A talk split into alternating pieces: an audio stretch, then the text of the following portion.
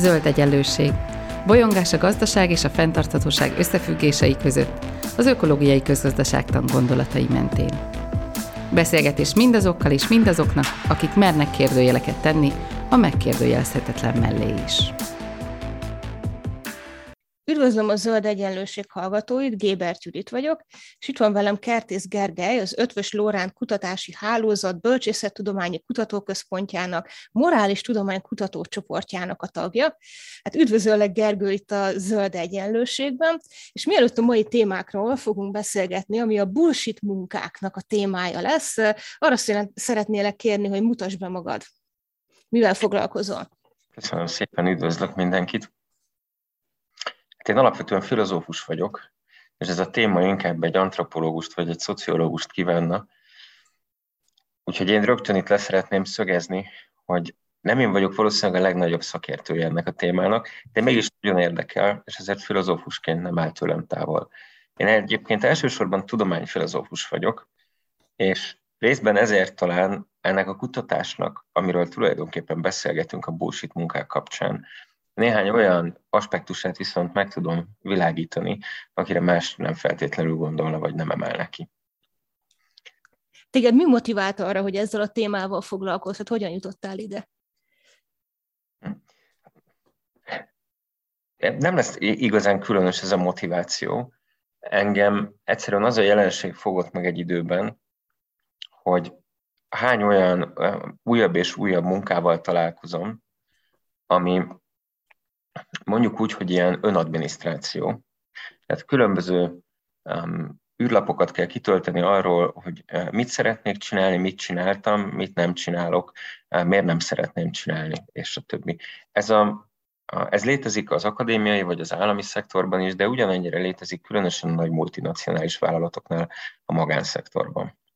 Tehát az önadminisztráció mint nem bullshit munka feltétlenül, mert hozzám nem így jutott el, hanem mint bullshit feladat. Ez volt az, ami mondjuk az én életemben közvetlenül megjelent. És nem mondtam valamit, hogy amellett, hogy filozófus vagyok, egyébként dolgozom business coachként, és ezt már az egy jó pár évet csinálom, és ezen keresztül van még egy rálátásom ugyanerre a, a dologra, és ez a rálátás, ez adott még egy pluszlökést. Ugyanis találkoztam olyan emberekkel, akik azzal küzdenek, hogy valamilyen értelemben értelmetlennek gondolják azt a feladatot, amit végeznek, mégpedig úgy, hogy ez egy jól fizetett munka egy multinacionális vállalatnál. És pontosan ez az a jelenség, amiről viszont a Gréber beszél. Tehát ő erre a kifejezetten erre a jelenségre fókuszált, amikor bullshit munkákról beszél. És akkor rögtön, amit ő is szeret kiemelni, hogy a bullshit munka az nem shit munka, vagyis nem szar munka, nem olyan munka, amit az ember azért nem akar elvégezni, mert, mert mocskos lesz, nagyon fáradt lesz, és úgy fog hazamenni, hogy három napig nem vakarja le magáról a szagot. Ezek általában relatíve társadalmilag megbecsült munkakörök, amelyekben mégis úgy érzik a dolgozók, hogy teljesen értelmetlen és funkciótlan dolgokat csinálnak, amíg végül is semmilyen hasznos eredményre nem vezet. És hogyha valaki megszüntetné ezt a munkakört, akkor a világ inkább egy jobb hely lenne. Tehát röviden ez a, ennek a fogalomnak ma a lényege. Amikor a Gréber ezt a játékot elkezdte, amiből ez a kutatás lett, ő különben nem csinált mást, mint írt egy népszerű cikket 2013-ban, egyébként egy nagyon obskurus brit labba, amit nem sokan olvastak általában, és ott fölvetette ezt az élményét, hogy hát mennyi olyan emberrel találkozik csak úgy különböző partikban, összejöveteleken, akik szinte szégyelnek a munkájukról beszélni, pedig tiszteletre méltó középosztálybeli munkakörökben dolgoznak. És ez elgondolkodtatta, és írta erről egy eszét, egy felkérésre, ahol azt mondták, hogy írjon, amiről csak akar, amit nem jelentetnének meg feltétlenül akárhol. És ez egy borzalmasan um, tehát milliós kattintást elérő, borzalmasan népszerű cikk lett. Annyira népszerű lett, hogy a következő körben lefordították, hogy 28 nyelvre csak ezt a cikket, és a Gréber kitalálta, hogy akkor nyit egy e-mail fiókot, amiben elkezd anekdótákat gyűjteni olyan emberekről, akik azt gondolják, hogy a cikk által felvetett diszkusziónak megfelelő értelemben bullshit munkájuk van. És először jó antropológus módjára összegyűjtött rengeteg adatot, ezek anekdoták, ugye abban az értelemben, hogy nem statisztikailag jól rendezett adatok, és a többi. És ezt elkezdte tematikusan rendszerezni, megjelölve a különböző felvetett témákat, és megpróbálta kategóriákba rendezni az információt, amit kapott. Itt több ezer e-mailről van szó, amennyire én ezt látom. És aztán szépen lassan épült ki ebből egy, egy tágabb projekt, egészen odáig, hogy nagy brit közvéleménykutatók kezdtek el Angliában, Hollandiában és máshol közvéleménykutatásokat csinálni ezzel kapcsolatban, hogy mennyire érzik értelmesnek az emberek a munkájukat, vagy olyannak, ami bármihez is hozzájárul azon felül, hogy a munka létezik. És ez a két forrás vezetett el egy 2018-as könyvig, a bullshit munkák, egy elmélet, azt hiszem így lehetne lefordítani, de én nem is tudom, hogy megjelente magyarul, azt hiszem nem. Szóval ez az előtörténet, és itt érdemes tudni, hogy amiről beszélünk, az alapvetően egy kísérleti fázisban lévő kutatásnak az eredménye. Tehát nem arról van szó, hogy van egy teljesen biztos alapokon álló társadalomtudományos elmélet arról, hogy, hogy értelmetlen munkákat végző társadalomban élünk, hanem inkább arról van szó, hogy valaki fölvetett egy nagyon nagy vízhangot kiváltó ötletet, amit um, aztán egyre mélyebben megpróbált um, kidolgozni, és egyre több embert próbált bevonni abba, hogy igazolja ezt. De még nem tartott, hogy ez egy elfogadott elmélet lenne, nem tartott, hogy akár ő maga is egy igazolt elméletnek gondolna. Ez egy vita, vitatott téma, amiben különböző álláspontok vannak. Ő azt mondja, hogy alapvetően van kétféle probléma, ami a, a modern munkahelyen megjelenik. Ez a kétféle probléma, ez, a, ez az értelmetlen bullshit munka, érte, munkakör, értelmetlen bullshit feladat, ami egyre jobban kitölt egy egyébként értelmes munkakört. Ez a két alapvető probléma. És ezt mondja, hogy hagyományosan azt gondolnánk, hogy ezek a munkakörök mondjuk az állami szektorban léteznek, vagy óriási bürokráciákban, amik azt se tudják már, hogy melyik részük hol van, és hogyan kommunikál az egyik a másikkal. Vagy például, ahogy hagyományosan gondolnánk, az ilyenek hagyományos kommunista társadalmakban, diktatúrákban léteznek, ahol ez az ideológia része, tehát fenn kell tartani munkahelyeket akkor is, hogyha tökéletesen értelmetlenek is valójában nem hoznak létre semmit. Ez, amit a, a magyar kontextusban régen úgy hívtak, hogy kapun belüli munkanélküliség. Tehát, de azt mondja a Géber, hogy ez most nem ilyen, hanem abban a szférában, amit hagyományosan a kapitalizmus ideológiája tökéletesen bullshit-mentesnek gondolt ilyen értelemben, ott jelenik meg a, a magán elsősorban multi, multinacionális szektorban, mégpedig a megbecsült munkák kategóriájában. Szóval mondja, hogy ezek a cégek nagyon hatékonyak eh, ott, ahol mondjuk a bolti eladók dolgoznak. Nagyon hatékonyak ott, ahol a csomagszállító munkások vezetik azokat az autókat, amik kiszállítják a csomagjainkat. Nagyon hatékonyak ott, ahol, ahol akár a futószalag mellett dolgozik valaki. Uh, ahol ez a furcsa, értelmetlen munkakör megjelenik, az, az inkább a magasabb, főleg administratív munkakörökhöz tartozó szinten jelenik meg.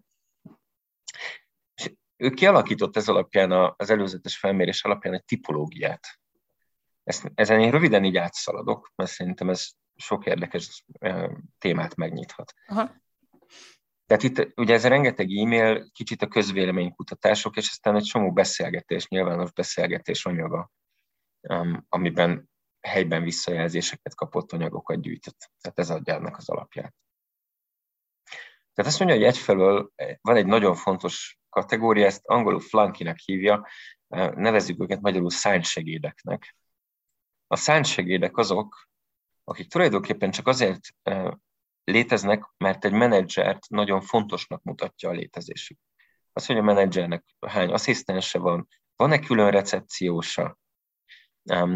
Ezek olyan dolgok lehetnek, amik egyfelől közvetlenül reprezentatívan mutatják a fontosságát másfelől abban az értelemben mutatják, hogy számszerűen hány ember dolgozik alatta.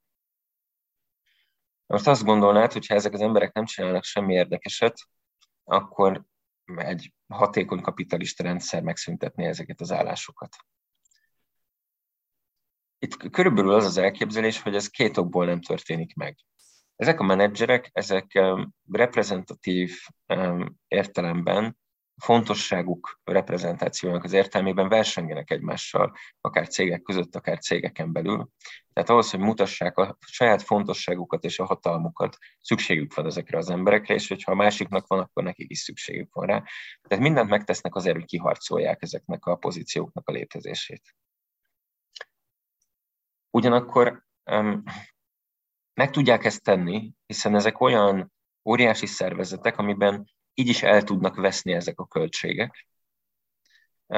És mivel elég nagyok, tulajdonképpen egy ponton hasonlóképpen bürokratikussá válnak, mint ahogyan akár egy állami cég, egy állami szervezet, vagy egy hagyományos kommunista társadalom felépítményének valamelyik része.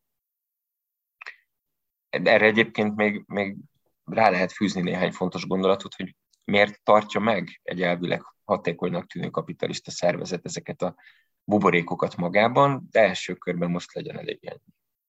Tehát ott vannak ezek a szántsegédek. És ebből akár egészen sok is lehet uh, egy, egy menedzser alatt. Ennek kapcsán beszél egyébként a Graeber a, a menedzseri feudalizmusról, ahol azt mondja, hogy tulajdonképpen ezek nagyon hasonlítanak a feudális uraknak az ilyen szántsegédjeihez akik elsősorban azért voltak ott, hogy ezek a feudális urak minél jobban érezzék magukat a saját körükben.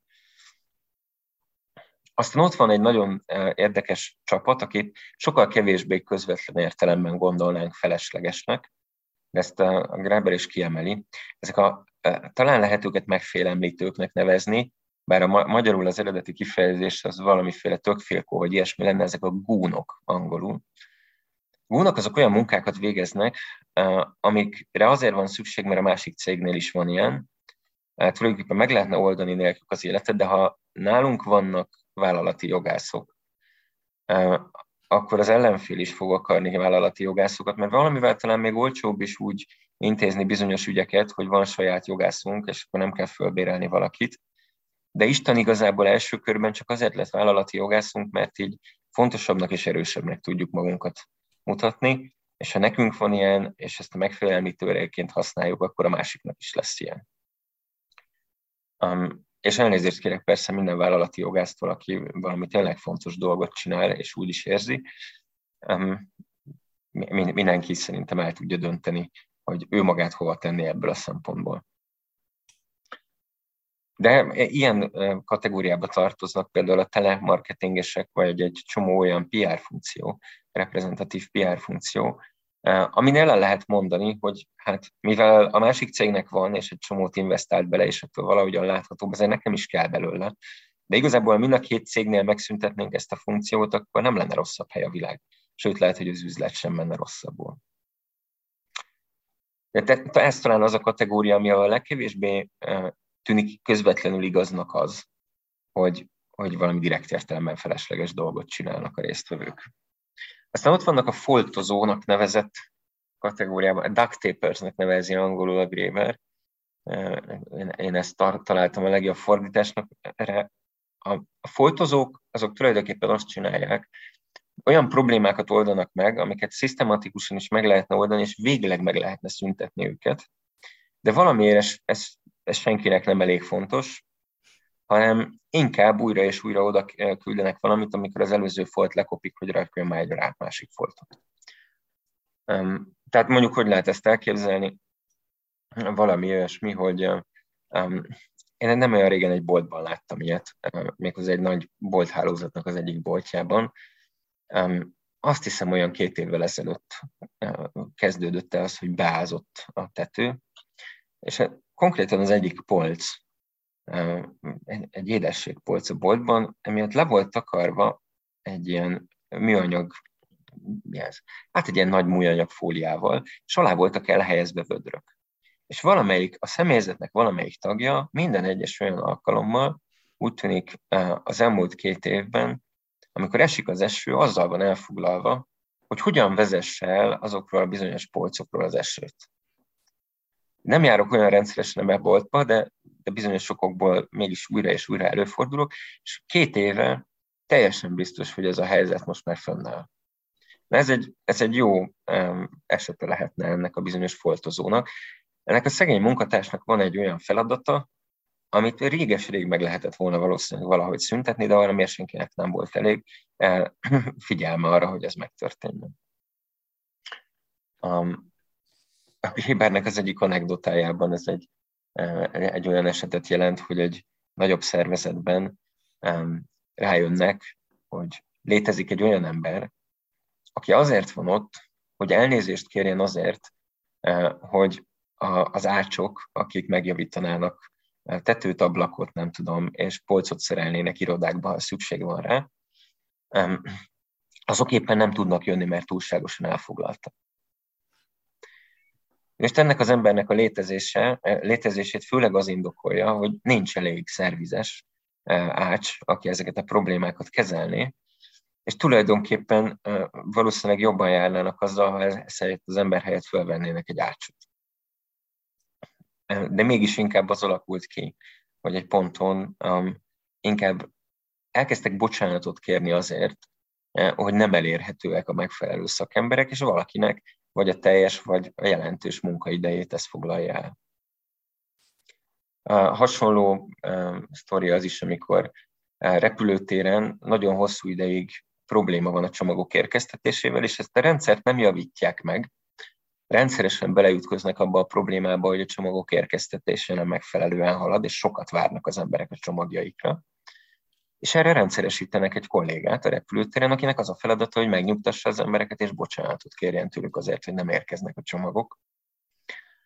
De mivel az elégedetségméréseken az is javít, hogyha ez az illető rendszeresen bocsánatot kér, és olcsóbb, mint megjavítani a rendszert, ezért inkább ezt a szisztémát tartják fönt. Jó, hát ezek lennének ezek a bizonyos foltozók. Nagyon fontos kategória ezek a boxtickerek angolul, akik eh, kipipálnak dolgokat mindenféle űrlapokon. Mi elég gyakran előfordulhat úgy, hogy, hogy végeredményben semmi értelme nincs. Semmi más nem bizonyítanak ezek a kipipált boxok, mint azt, hogy csinálunk valamit állítólag, amit aztán egyáltalán nem biztos, hogy tényleg csinálunk. Um, ez egyik ilyen dolog, most az anekdoták közül, ami eszembe jut, az a, egy ilyen rehabilitációs otthonban, ahol mindenféle műtétek és egyebek után töltenek időt az emberek, teljesen függetlenül attól, hogy mennyi időt és hogyan töltenek ott. Ki kell tölteni egy ilyen rekreációs űrlapot, ahol elmondják, hogy milyen dolgokat szeretnének csinálni az ott létük alatt. És ez csomó olyan emberrel is ki kell tölteni, aki biztos, hogy nem töltött annyi időt, hogy egyáltalán erre ideje legyen, és nem is olyan állapotban van, hogy igazából bármilyen elérhető szolgáltatást igénybe tudnak venni, de a főnöknek az egyik legfontosabb elvárása, hogy ezek a formok mindig ki legyenek töltve, és nagyon alaposan föl legyenek vezetve grafikonokra ezek a kívánságok.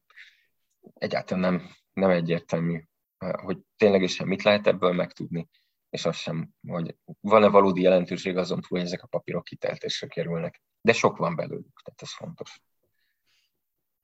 Hmm. Egyébként időnként hasonló felmérések tudnak abszolút értelmetlenek lenni, tehát mondjuk az, hogy felmérni azt különböző képzések után nagy cégeknél, hogy milyen egyéb képzések érdekelnék őket.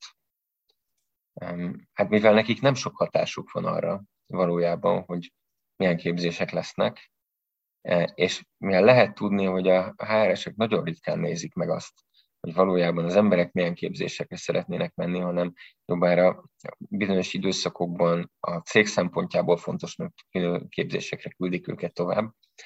Ennek a pontnak nem sok értelme van. E, az a legvalószínűbb, hogy egy egy néhány percet mindenki az életéből eltölt azzal, hogy kitölti azt, hogy milyen képzésre menne szívesen, ha bárki ezt valaha figyelembe venné, majd ezután ezt úgysem veszi figyelembe senki. A munkafelügyelők, kicsit kellemetlenebbül fogalmazó hajtsárok kategóriáját említi még a Gréber, ahol az történik, hogy valaki bekerül egy jó, leginkább ilyen középvezetői típusú munkakörbe, vagy valamilyen projektmenedzsment jellegű munkakörbe, vagy szupervíziós munkakörbe, ahol végül is kiderül, hogy minden értelmes munkát az emberek maguktól is meg tudnak csinálni, és tulajdonképpen ez a pozíció az majd, hogy nem felesleges. És akkor nagy kérdés, hogy mit tegyen az az illető, aki ebben a nagyjából felesleges pozícióba került, aki nagyon szívesen visszamenne akár például azt csinálni, amit a többiek értelmes munkaként alatta csinálnak, de ez alacsonyabb fizetéssel, kevesebb presztízsel és mindenféle ilyesmivel járna. És ugye megpróbálja kitalálni, hogy hogyan lehetne a munkaidejének a 80%-át valami értelmesre használni, mert hogy az összes többiben uh, igazából csak olyan meetingeket hív össze, amiket lehet, hogy az emberek még akár maguktól is össze tudnának hívni, ezzel egy kicsit azért leveszi a várukról a terhet, de egyáltalán nem biztos, hogy ezen felül esetleg némi facilitáción vagy mediáción között, kívül közöttük nagyon fontos dolgokat csinál. Ezen kívül még időnként felsőbb utasításokat közöl velük, és az idejének a jelentős részében egyáltalán nem biztos benne, hogy bármi értelme van annak, hogy neki van egy külön pozíciója. Ezennél lehet sokkal értelmetlenebb is, tehát olyan is előfordul, hogy effektíve um, semmi olyat nem tud csinálni, amit úgy érezne, hogy előrébb menne az a munka, amit közvetlenül alá szerveztek. Tehát semmi más nem csinál, mint uh, mindenféle hatékonysági űrlapokat töltett ki az emberekkel, um, értékeléseket ír a munkájukról, és azokat továbbadja valakinek, ami egyáltalán nem biztos, hogy, hogy a végén bárki különösebben értékelne. Ez természetesen nem jelenti azt, hogy minden ilyen középszintű munka értelmetlen, egyáltalán nem, de az állítás az az, hogy ebből elég sok fordul elő. És akkor csak összefoglalásként még egyszer. Tehát ezek általában inkább fehér galléros, inkább um, megbecsültebb munkakörök. És nagyon jellemző közöttük az, az administratív típusú munkakör, ahogy ezt különösen az utóbbi példáknál láttuk.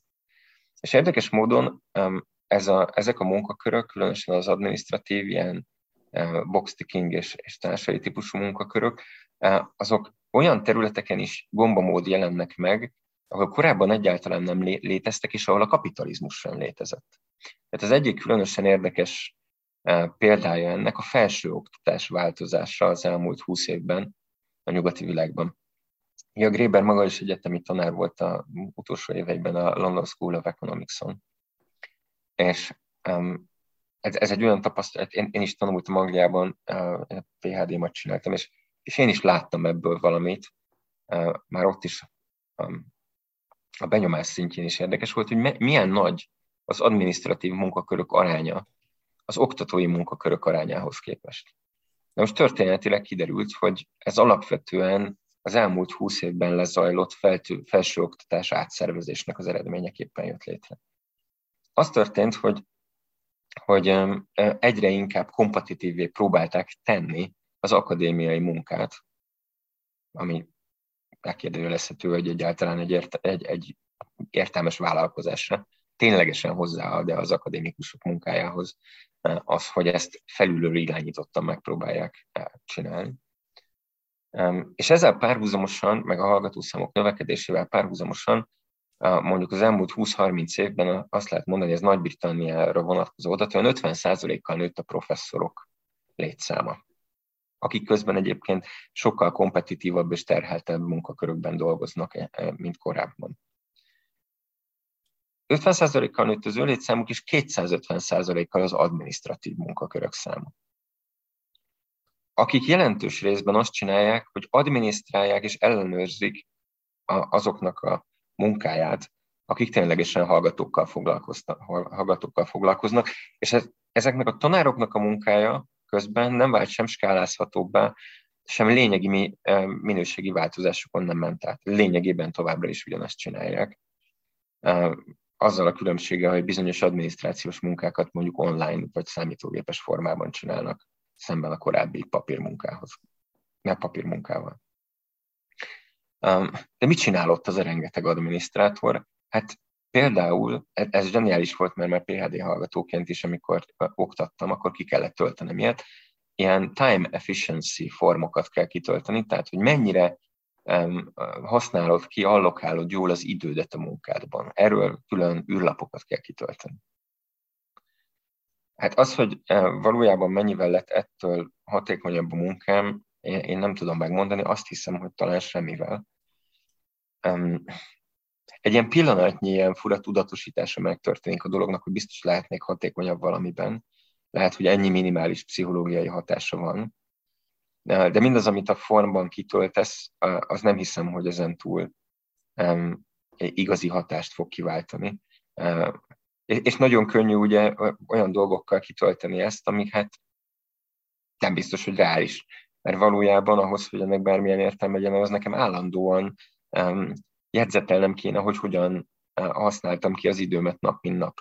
Ha ezt ténylegesen megcsinálom, akkor valóban rengeteg időm megy el azzal, hogy magamat adminisztráljam, hogy aztán ezt beírhassam ebben a formban, hogy nekik reális adataik legyenek. De azt ők semmivel nem tudják biztosítani, hogy én tényleg annyit adminisztrálom azt, hogy hogyan allokáltam az időmet, hogy aztán nekik um, ténylegesen hasznos adataik legyenek, és ez az alapján meg tudják mondani, hogy a különböző oktatóik mennyire használják jól az idejüket, hogy aztán elküldhessék őket olyan továbbképzésekre, amik arról szólnak, hogy hogyan használják ki jobban az idejüket. Ennek eredményeképpen egyébként ott is az volt, hogy egy ilyen szabadon választott továbbképzési lehetőség volt az időbeosztás javítására vonatkozó továbbképzés. Amit egyébként már PHD hallgatókkal is javasoltan elvégeztettek. Tehát valójában a formok kitöltése és az ilyen javaslatok között sem volt világos, hogy milyen összefüggés van. Tehát ez egy nagyon érdekes dolog, hogy, hogy a kapitalizmus képére próbálnak formálni egy rendszert, ami nem feltétlenül eh, annak a mintájára működött korábban, a kapitalizmusban sem, vagy kapitalista országokban sem, de ezt egy hatalmas administratív rendszer segítségével teszik meg. És tulajdonképpen sokkal inkább úgy tűnik, mintha ez a tervgazdaság működésére emlékeztetne, mint amennyire a kapitalizmus működésére. Tehát, hogyha arra gondolunk, hogy a, a, a klasszikus kapitalizmust hogy képzelték el, az egy önszerveződő rendszer amiben az aktorok közötti versengés magától elintézi azokat a problémákat, amiket itt egy óriási adminisztratív rendszer segítségével szeretnének rendezni. És visszafelé, vissza lehet tükrözni ezt a, a, az egyetemi átszervezések eredményeképpen létrejött adminisztratív rendszert a multinacionális cégekre, ez a Gréber állítása tulajdonképpen, hogy a magánszférában is eluralkodott egy ilyen bürokrácia. Most megállok egy pillanatra, mert talán ez így felvezetőnek elég. Igen, ez így felvezetőnek elég kemény volt, és elég ütős, amilyen példákat elmondtál. A, én azon gondolkodtam közben, hogy tehát a, javíts ki, ha tévedek, a bullshit munkák, azok nem azért bullshit munkák, igen gyakran, mert én így belső szemszögből úgy érzem, hogy vannak bullshit feladataim, hanem ez egy ilyen külső, objektív nézőpontból is, ez tulajdonképpen hatékonyság veszteséget jelentenek. Igen, e, ezt, ezt annyiban szeretném e, megvilágítani még, hogy, hogy eredetileg, amikor földobta ezt az egész ötletet, és amiből aztán jöttek az adatok mindenféle módon, abban nem volt fontos, hogy, hogy ez most objektíven így van-e. Tehát egy szubjektív kritériumot uh-huh. adott meg az, hogy te így látod-e. Uh-huh. És ez egy nagyon vitatható része egyébként ennek az egész elképzelésnek. Tehát um, született egy csomó kommentár, akár egy csomó válasz is, az Economist-tól, a The Times-on át mindenhol írtak olyan szemléket, review-kat erről a, a koncepcióról, amiben megpróbálják más keretbe helyezni ezt az egész problémakört, és vitatják azt, hogy ez tényleg objektíven fölöslegesen. XYZ munkakör, de azért vannak olyan uh, kategóriák ezek közül, amiket, ha jól láttam, nem olvastam én minden review-t, de azért többen elfogadnak még a kritikusok közül is. Tehát elfogadnak úgy, mint objektíven tényleg értelmetlen és veszteséget termelő munkaköröket. A leginkább ilyen, amiben elég jó konszenzus van, az a szántsegédek. Uh-huh de nem feltétlenül csak azok, tehát hogy itt a kipipálók kategória is egy olyan, amiben elég sokszor úgy tűnik, hogy egy egyáltalán nem biztos, hogy ténylegesen termelünk valamit, de nagyon jól lehet használni dolgoknak a arra, hogy úgy csináljunk, mintha dolgok történnének. Na, röviden ez. Uh-huh. Tehát ezek talán a legkevésbé vitatott kategóriák, azt hiszem ebben az egész koncepcióban. Uh-huh. Mondasz még pár szót arról, hogy mi az oka annak, hogy ezek a munkahelyek léteznek? Ugyan már mondtál egy-kettőt, de azért így visszatérhetünk erre. Ennek van egy szerintem nagyon érdekes sztoria, és erről én ugye úgy beszélek, hogy én nem vagyok közgazdász, ha jól tudom, te az vagy, úgyhogy e, majd ezekről a dolgokról lehet, hogy hozzá tudsz tenni olyan szempontokat, amiket én nem annyira értek jól. De körülbelül így eltesz nekem a kép. E, és ez nem, ez nem csak a Gréber koncepciója, hanem kicsit, ami még, még így köré épült néhány kommentárból, amit megismertem. Tehát száz évvel ezelőtt kb. vagy 90 a, a John Maynard Keynes azt mondta, hogy, hogy száz éven belül um, meg fog szűnni a munkaköreink jelentős része, óriási uh, visszaesés lesz a mezőgazdaság, a bányászat, a, a, a, a gyári munka területén, ugyanis egyszerűen az automatizálás ezeknek a munkaköröknek a jelentős részét feleslegessé fogja tenni, vagy egy-egy ilyen ellenőrző funkcióra fogja egyszerűsíteni. Na most ebből az elképzeléséből a Keynesnek, ha, ha, ha jól értem, akkor azért elég sok megvalósult. Különösen a mezőgazdasági munkák, hát jól tudom, Magyarországon a két világháború között az embereknek kb. 40%-a dolgozott ebben a szektorban, most meg az 1%-a körül lezsugorodott. Tehát ezek nagyon erősen bejöttek, ez ne, nem, ezen nem is vitatkozna senki. De közben az nem jött be, amit a kényszer még hozzátett, hogy ezért majd egy ember átlagosan olyan 15 órát fog dolgozni egy héten. Pontosan ugyanannyit dolgozunk, és pontosan ugyanannyira fontosnak érezzük azt, hogy dolgozunk sokat. Tehát egy kérdés lehet az, hogy, hogy mi történt, miért van ez a, az előrejelzésben, ami nem megvalósult, hogy kevesebbet dolgozunk. Ez az egyik válasz erre az lehet, hogy hogyha tulajdonképpen van egy modern munkaetikánk, ezt, amit általában a protestáns etikához szoktak kötni a szociológusok, ami, ami tulajdonképpen erősen különbözik egy, egy korábbi, akár középkori munkaetikától, ahol azt mondjuk, hogy hogy az a rendes ember, aki dolgozik, aki nem dolgozik, ugye az ne is hegyék. Na, nagyon szeretem azt, a, azt az angol megfogalmazást itt, hogy um, idle hands please the devil, vagyis hogy a, a ahogy fordíthatnánk ezt szépen, szóval a, a, a nem dolgozó a kezek, azok örömet okoznak a sátánnak. Tehát, hogy, hogy ez, ennek az egésznek van egy ilyen nagyon-nagyon súlyos morális vonatkozása, hogy ha nem dolgozunk, akkor a gonoszt tápláljuk. Tehát egyfelől van egy munkaetika, hogy teljesen belsővé tette a kultúránk azt, hogy az, hogy nagyon sokat dolgozunk, az tesz minket tiszteletre méltó becsületes emberré. És ha nem csináljuk, itt a kétkezi munkának volt különösen ilyen, ilyen értelemben egy ilyen becsülete, mondjuk a 19. században minden ilyen helyzetben ez a két kézzel végzett munka volt valahogy előtérbe téve, aztán egyre inkább a gyári munka. Tehát ha ezt végezzük, akkor vagyunk becsületes és tiszteletre méltó emberek.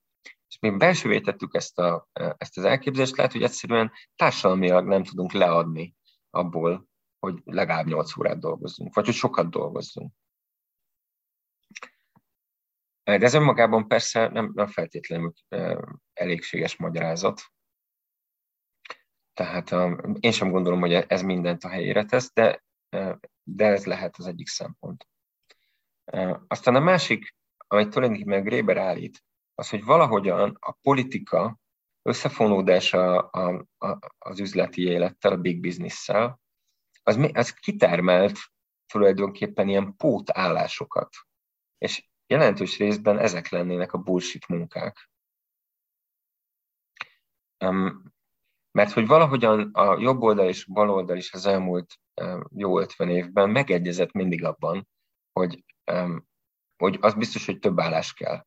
Tehát az emberek egyfelől dolgozzanak, de ahhoz, hogy dolgozzanak, ahhoz sok állás kell, az egyik oldal inkább azt hangsúlyozza, hogy legyen mindenkinek munkája és dolgozzon, mert attól lesz ember, a másik oldal inkább azt hangsúlyozza, hogy legyen sok munka, hogy mindenki dolgozhasson. De az, hogy sok munkahely legyen, az tulajdonképpen egyetértőleg, az egy fontos dolog, azt valahogy létre kell hozni. És a kedvenc anekdotája ezzel kapcsolatban a Grébernek, ez vitatható dolog, mert persze ebből is sokkal több kéne, és egy nagyobb képet kéne rajzolni, az a Obamának az amerikai egészségbiztosítási rendszer reformjához kapcsolódó egyik megjegyzése, ahol végül is visszavett nagyon sokat az eredeti terveiből, hogy egy igazán általános egészségbiztosítás jöjjön létre az Egyesült Államokban. Tehát létrejött egy, egy sokkal emberbarátibb verzió, ez az Obamacare, amiről talán itthon is sokat beszéltek. De az nem lett annyira radikális, és nem lett annyira egalitárius, mint ami ennek eredetileg elképzelték. És volt egy indoklás, hogy tök jó, hogyha mindenki um, egyenrangúban és mindenféle kritériumok nélkül bevonódik ebbe a rendszerbe. De akkor egy csomó ember, akinek most az a munkája, hogy eldöntse, hogy valaki milyen jogosultsággal rendelkezik ezekben a rendszerekben, az értelmetlenné válik. Tehát, hogy, hogy ezek boxtickerek tulajdonképpen, ha tetszik, akik megnézik, hogy a más emberek kaphatnak-e ellátást valamire. És amikor elkezdtek számolni, akkor rájöttek, hogy persze óriási pénzt spórolhatnának azon, hogyha megszüntetnék ezeket a munkaköröket, és egyszerűen odaadnák a pénzt embereknek, feltétel nélkül, bizonyos esetekben legalábbis.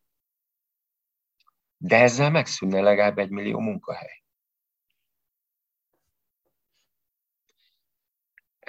És ez egy fura dilemma. Tehát, hogy azért tartunk fel munkahelyeket, hogy, hogy azok eldöntsék, hogy mások jogosultak-e valamire,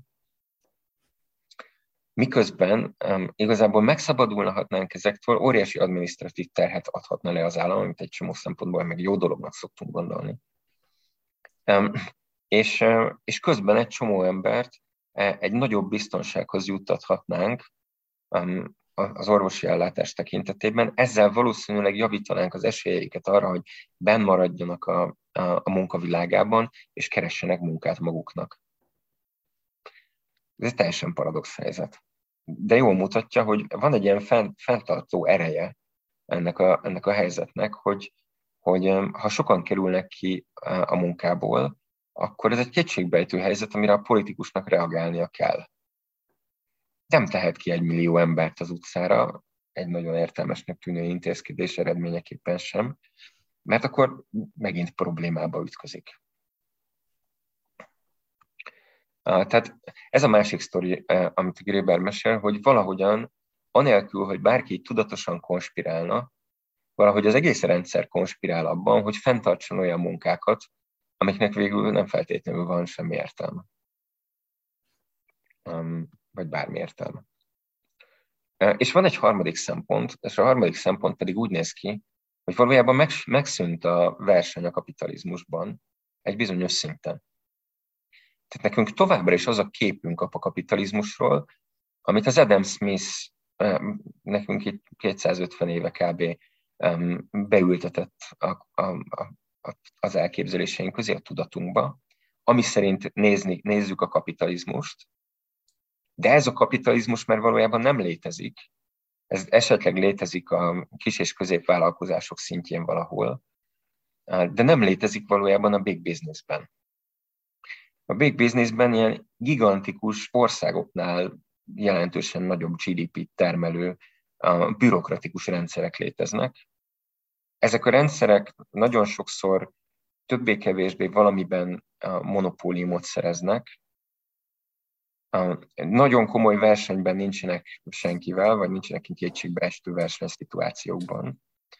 A jövedelmüknek a jelentős része akár az olyan szolgáltatásokért fizetett dolog, amit sehonnan máshol nem tudnánk megvenni, vagy alig van rá alternatívánk, tehát ilyen lehet akár a, nem tudom, a Microsoft Office csomag is. Tulajdonképpen nem tudom megvenni a mai világban a ceruzámat, hanem a ceruzámat bérlem, és nem is nagyon van más választásom, hogy béreljem.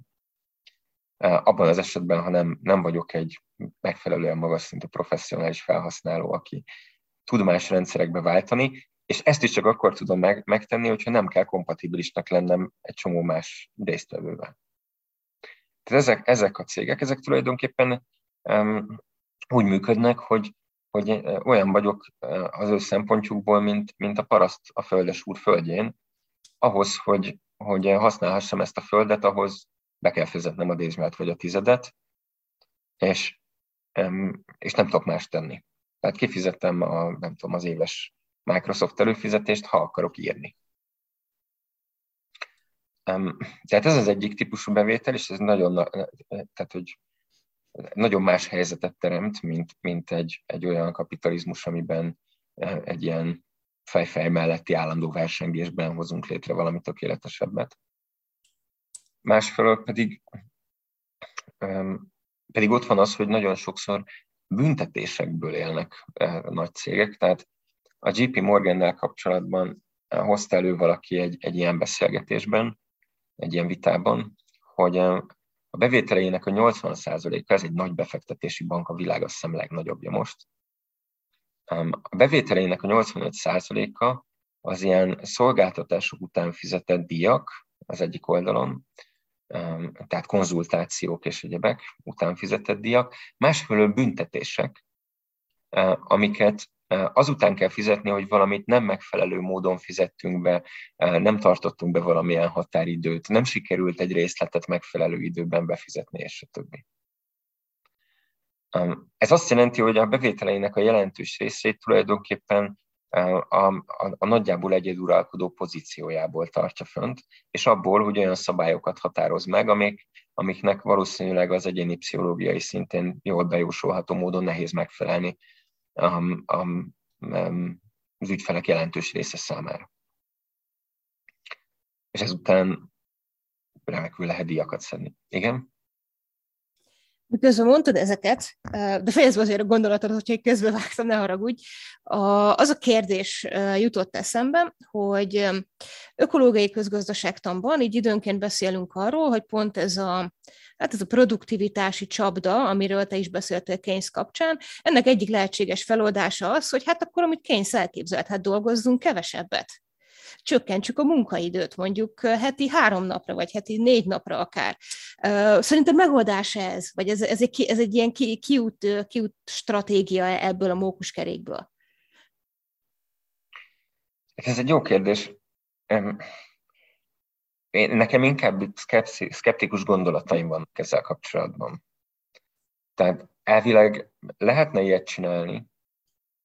Ugye ehhez az kellene, hogy legyen egy rendszer, ami valahogy betart, betartatja azt, hogy mi tényleg annyit dolgozunk. Ezt valahogy az államnak kellene csinálni, és tulajdonképpen létre kellene hoznunk egy másodlagos adminisztratív rendszert, ami azzal foglalkozna, hogy betartjuk azt a szabályt, hogy egy héten csak hármat dolgozunk, már három napot. Ez nem biztos, hogy önmagában megéri, és könnyen lehet, hogy éppen azért, mert a rendszerek arra vannak beállva, hogy egy teljes, egy mostani fogalmak szerinti teljes munkaidőre fizetnek nekünk annyi pénzt, amennyiből meg tudunk élni, ezért át tudna állni a rendszer könnyen arra, hogy a, a háromnapos munkáinkból és annyi pénzt keresünk, amennyi nekünk ténylegesen elég. Hát itt, itt, itt nem tudom, hogy mi lenne az átállás, és nem vagyok ebben se felkészült, pláne nem vagyok közgazdász, hogy lássam, hogy hogyan állítható át mondjuk egyik évről a másikra egy ország működése arra, hogy kötelező háromnapos munkahetet tartani, ugyanazt a produktivitást föl kell, tart, fönn kell tartaniuk a cégeknek, és mindenkinek, aki háromnapos munkában dolgozik, annyit kell keresnie továbbra is, mint hogyha egy teljes munkaidőben dolgozna, meg különben nem él meg belőle. Hát ez egy, ez egy elég súlyos kérdés. Tehát ott van ez az administratív oldal, és ott van az, hogy, hogy hogyan lépünk át az egyikből a másikba úgy, hogy, hogy a résztvevők azok ne szenvedjenek kárt. Hanem ez mindenki, mind a munkáltató, mind a, munkavállaló számára fenntartható legyen. Én, én, én erre nem látok rá eléggé. Én az administratív oldalát meg egy kicsit viszont ijesztőnek gondolom. Meg, megváltozott annyira a világ mondjuk a 80-as évek óta, hogy az, hogy az állam azt mondja, hogy csak három napot lehet dolgozni, hát az, ezt nem nagyon lehet leellenőrizni. Hát ma, különösen most itt a Covid után, rengetegen dolgoznak olyan munkakörökben, amik gyakorlatilag egy laptopról végezhetőek, vagy jelentős részük egy laptopról végezhető, meg egy telefonon keresztül végezhető, és otthon is ezt a munkát végzi, akár a nyaralójában is ezt a munkát végzi, és ha éppen van az irodában is ezt a munkát végzi. Hogy fogjuk leellenőrizni, hogy ő mennyit dolgozott igazából a pénzért? Mitől lesz háromnapos ez a munkahét? Mert nekem inkább szkeptikus gondolataim vannak, és mivel nem, nem látom én ennek a megvalósíthatóságát, de még egyszer mondom, nem én vagyok ennek az igazi szakértője. Ezért inkább azt mondom, hogy hát, hogyha valaki megmondja, aki ért hozzá, hogy azt hogy lehet jól csinálni, akkor lehet, hogy segít. És mi a helyzet a, ennek a normatív oldalával, a munkaetika megváltozásával? Ugye ez volt a másikok, amit mondtál, hogy van bennünk ez a, ha nem dolgozunk, akkor nem vagyunk elég értékes tagjai a társadalomnak típusú morál. Van esély arra, hogy ez megváltozzon? Hát gondolom megváltozhat meg, természetesen nem mindenki ugyanannyira lelkiismeretes a jelenleg fennálló világban sem, tehát nyilvánvalóan van néhány haszonélvezője ezeknek a rendszereknek. Egyébként a Gréber is rámutat azért, hogy elő-előfordulnak e, olyan emberek, akik egész jól együtt élnek ezzel, ezzel. De ugye meglepő módon nem ez a többség. Tehát a legtöbb ember azt hiszem, hogy két okból érzi magát eléggé rosszul ezekben a bullshit munkákban. Az egyik az, hogy ott van ez a, ez a munkaetika, tehát hogy én akkor vagyok értékes ember, ha sokat keményen dolgozom. A másik pedig az, hogy értelmes munkát szeretnék végezni. Most ez, ez, ez az értelmes munkát szeretnék végezni egy egyfelől egy általános egzisztenciális emberi igény, ami, hogyha nem elégül ki, azt az óta tudjuk, borzasztó szenvedést okoz. Tulajdonképpen ez a bullshit munkákkal kapcsolatos egész diszkusziónak valószínűleg a, a, az alapja. Ezért figyeltek föl rá annyian, mert ezt sokan érezték a saját életükben fájdalomként. Um, ugye Sisyphus története talán az első, ahol teljesen nyilvánvaló, hogy az emberek mindig tudták, hogy annál értelmetlenebb, mint hogy soha senki nem fogja felhasználni a munkahatékonysági jelentést, amit elkészítesz a cégnek, az nem nagyon van.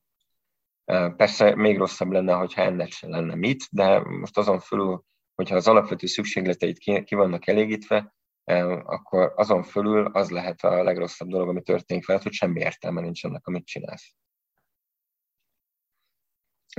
Tehát, tehát ezek a szenvedések benne, és ennek ugye az egyik eleme lenne ez a munkaetika, szerintem elvileg ez változhat. Én el tudok képzelni ebben változást, de ahhoz nagyon sok mindennek kellene társadalmilag megváltoznia. És, és ahhoz én nem, nem látom a, az előkészületeket, úgymond. Tehát van például egy nagy diszkuszió ugye erről az alapjövedelem kérdésről, de ugye az alapjövedelem kapcsán is állandóan fölmerülnek akár ugyanezek a problémák. Vajon fognak-e bármit csinálni az emberek, hogyha van alapjövedelmük? De ugye az feltételezi a, az egész elképzelés valamennyire, hogy ugye lehet ezen változtatni, és az emberek egyébként csinálnának valamit akkor is, hogyha nem lenne kötelező, mert maguktól is motiváltak kreatívnak lenni és építeni valamit. Én azt hiszem, hogy ez így van egyébként, tehát még hogyha nem is mindenki csinálná, akkor is elég sokan lennének, akiknek éppen ez a szabadság szabadítaná föl a kreativitását, e, adna lehetőséget arra, hogy, hogy megvalósítson dolgokat, amelyekből másoknak is haszna van. De, de én erről azért nem akarok mélyebben nyilatkozni, mert nem, ér, nem érzem magam megint szakértőnek. Tehát én azt gondolom, hogy, hogy haszna lenne annak, ha ez változna. Valószínűleg olyan eh, kezdeményezések, mint amilyen az alapjövedelem, azok olyan irányba mutatnak, hogy ez, ez változhatna, tehát hogyha ilyeneket többet tesztelnek, egyre több információnk van róla, az valószínűleg meggyőzni az embereket arról, hogy, eh, hogy, hogy lehet, hogy nem kell állandóan ezen pörögni, az emberek maguktól is tudnak kreatívak lenni. És ez, ez, ez elég nekünk de nincs rá elég bizonyítékom, meg azt hiszem egyelőre másoknak sem. Tehát ez egy tapogatózás, ami ebbe az irányba történik jelenleg, és ez a tapogatózás szerintem izgalmas. Tehát az is lehet, hogy az derül ki, hogy, hogy működhetünk-e nélkül a munkaetika nélkül, és lehet, hogy még kreatívabbak is lehetünk így. De nem biztos, hogy így van. Ez csak egy régi, régebbi párhuzam, hogy ugye az ilyen nagy tech cégek közül, mint a Google és társai, elég soknál megjelent az elmúlt 10-15 évben az, hogy, hogy elkezdték nem megmondani a munkatársaknak a teljes munkaidejükben, hogy mit csináljanak, hanem felszabadítottak egy-egy napot, akár minden hetükből, vagy kettőt is, ahol ők maguk választhattak ki olyan feladatokat, amiket szívesen végezhettek volna, vagy ki is találhattak olyan feladatokat, amiket szívesen megcsináltak volna a, a munkahelyen. És általában az volt ennek a tanulsága, hogy ezek, ezekben a napokban az emberek sokszor több hasznos munkát végeztek, mint azokon a napokon, amikor éppen az előért feladatokat végezték. Ez persze nem jelenti azt, hogy az alapjövedelmen élő emberek azok ugyanígy működnének. Azt mindenképpen jelenti valamennyire, hogy, hogy ez a szabadság olyan embereknél, akik van felkészültségük és vannak ötleteik, az egy produktív tényező. Hogy mennyire általános, ezt én ebből nem tudom megállapítani. Szóval én ennyit látok, ezt a tapogatózást ebbe az irányba, és a lehetőséget. Aztán, hogy hova, hova jutunk, nem tudom. Visszatérnék még viszont egy pillanatra ezekhez a nagy multikhoz, és ahhoz, hogy miért maradnak meg a bullshit munkák a multin belül. Mert hogy itt, um, itt, itt talán egy ilyen általános a, a jelenlegi rendszer működését um, tükröző képet még, még érdemes kiemelni.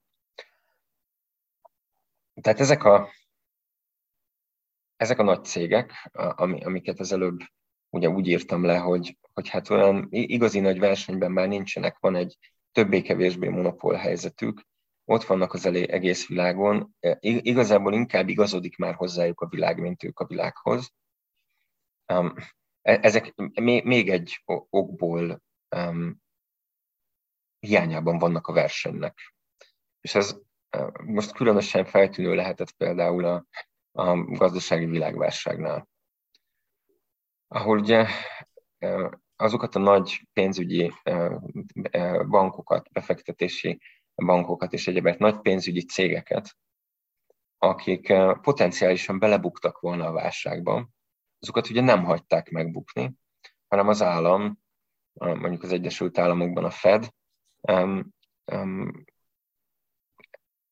kipótolta a hiányokat, kitömte őket pénzzel, ugye azzal a, a, az indoklással, ami egyébként teljesen jogos, hogy hogyha ők buknak, akkor azzal ugye nagyon sok polgár is bukja a, befektetéseit, megtakarításait, akármit. Tehát az általános káoszhoz is vezet. De azzal, hogy ezt megtette, szemben mondjuk az 1929-es válság utáni időszakkal, ezzel hát ilyen megbuktathatatlan cégekké tette ezeket. Tehát úgy tűnik, hogy, ők annyira fontosak, ezek a nagy üzleti entitások, hogy ők a jelenlegi szisztémában nem bukhatnak bele abban, hogy elrontanak valamit. Ennek ez a mellékhatása. És ráadásul, amikor mondjuk válságot kezelnek akár az Európai Unióban, de megint te vagy a közgazdász, itt nyugodtan javíts ki, hogyha marhaságokat mondok, akkor úgy néz ki, hogy, hogy az állam pénzt ad bankoknak, hogy azok majd odaadják nagy akármilyen üzleti aktoroknak, de általában végül nagyobb cégeknek fogják odaadni. Tehát az állam odaad pénzt bankoknak, hogy azok majd odaadják olyanoknak, akik munkahelyeket teremtenek, és innoválnak és befektetnek valamibe, ami majd termel. De gyakorlatban az történik, úgy tűnik, hogy, hogy a bankok végül is a lehető legbiztonságosabb üzleti partnereknek adják ezeket a pénzeket, tehát a legnagyobb ipari koncerneknek, autógyártóknak és egyebeknek. Ezek viszont valójában a jelenlegi szisztémában eh, nem, hogy nem szorulnak rá erre a pénzre, hát óriási megtakarításokkal rendelkeznek, ami egyébként a, a, abban a hagyományos kapitalizmus képben, amit az Adam Smith-től örököltünk, egy abszurditás. Ezért eh, viszont ingyen pénzt kapnak tulajdonképpen, áttételesen az államtól, és akkor mit csinálnak vele? Megveszik a saját részvényeiket, a saját kötvényeiket a tőzsdén, és ezzel erősítik az árfolyamaikat, és stabilizálják az egyébként is elég stabil pozíciójukat. és nem nagyon teremtenek közben semmit, csak óriási biztonságot ennek a cégnek a számára. A, ami viszont valószínűleg terem, és akkor itt jön be a, megint a bullshit munka, az az, hogy egy ennyire biztonságban lévő, valójában ebből a, a, a, a, a klasszikus kapitalista versenyből úgy, úgy látszik kimentett cégben jól teremnek a, a szánysegédek, és jól teremnek a boxtickerek, a, akik pipálgatják ki a nem létező tevékenységeket, vagy, vagy éppen mindenféle ö, olyan, ö, nem tudom, megfelelési űrlapokat, ö, amik arról szólnak, hogy nem tudom milyen hány különböző tevékenységet végeztek el, amiket vagy elvégeztek, vagy nem. Tehát ugye e, e, ezek, e, itt talán érthető, hogy ezek a rendszerek úgy tűnik, mintha többé-kevésbé ki lennének véve abból a kapitalizmusból, aminek meg kéne szüntetni őket. Már bocsánat, amiknek meg kéne szüntetni ezeket a bizonyos bullshit munkákat. És, és így létezhetnek talán ez a, ez lehet egy rendszer szintű magyarázata annak, hogy amennyiben vannak valóban bullshit munkák, akkor miért maradnak fönt, és miért nem préseli ki magából a, a kapitalizmusnak ez a versenyszelleme, ezeket a buborékokat. Hát én köszönöm szépen neked ezt a beszélgetést, Gergő, és köszönöm a Zöld Egyenlőség hallgatóinak, hogy hallgattatok minket. Én is köszönöm szépen, szép napot mindenkinek. Ez volt az Új Egyenlőség zöld podcastjának mai adása. Hallgassátok az Új Egyenlőség piros podcastot is. Nézzétek a stúdióbeszélgetéseket a YouTube csatornákon, és olvassátok a www.újegyenlőség.hu-t. Vitatkozzatok velünk a Facebook oldalunkon. Jövő héten újra találkozunk.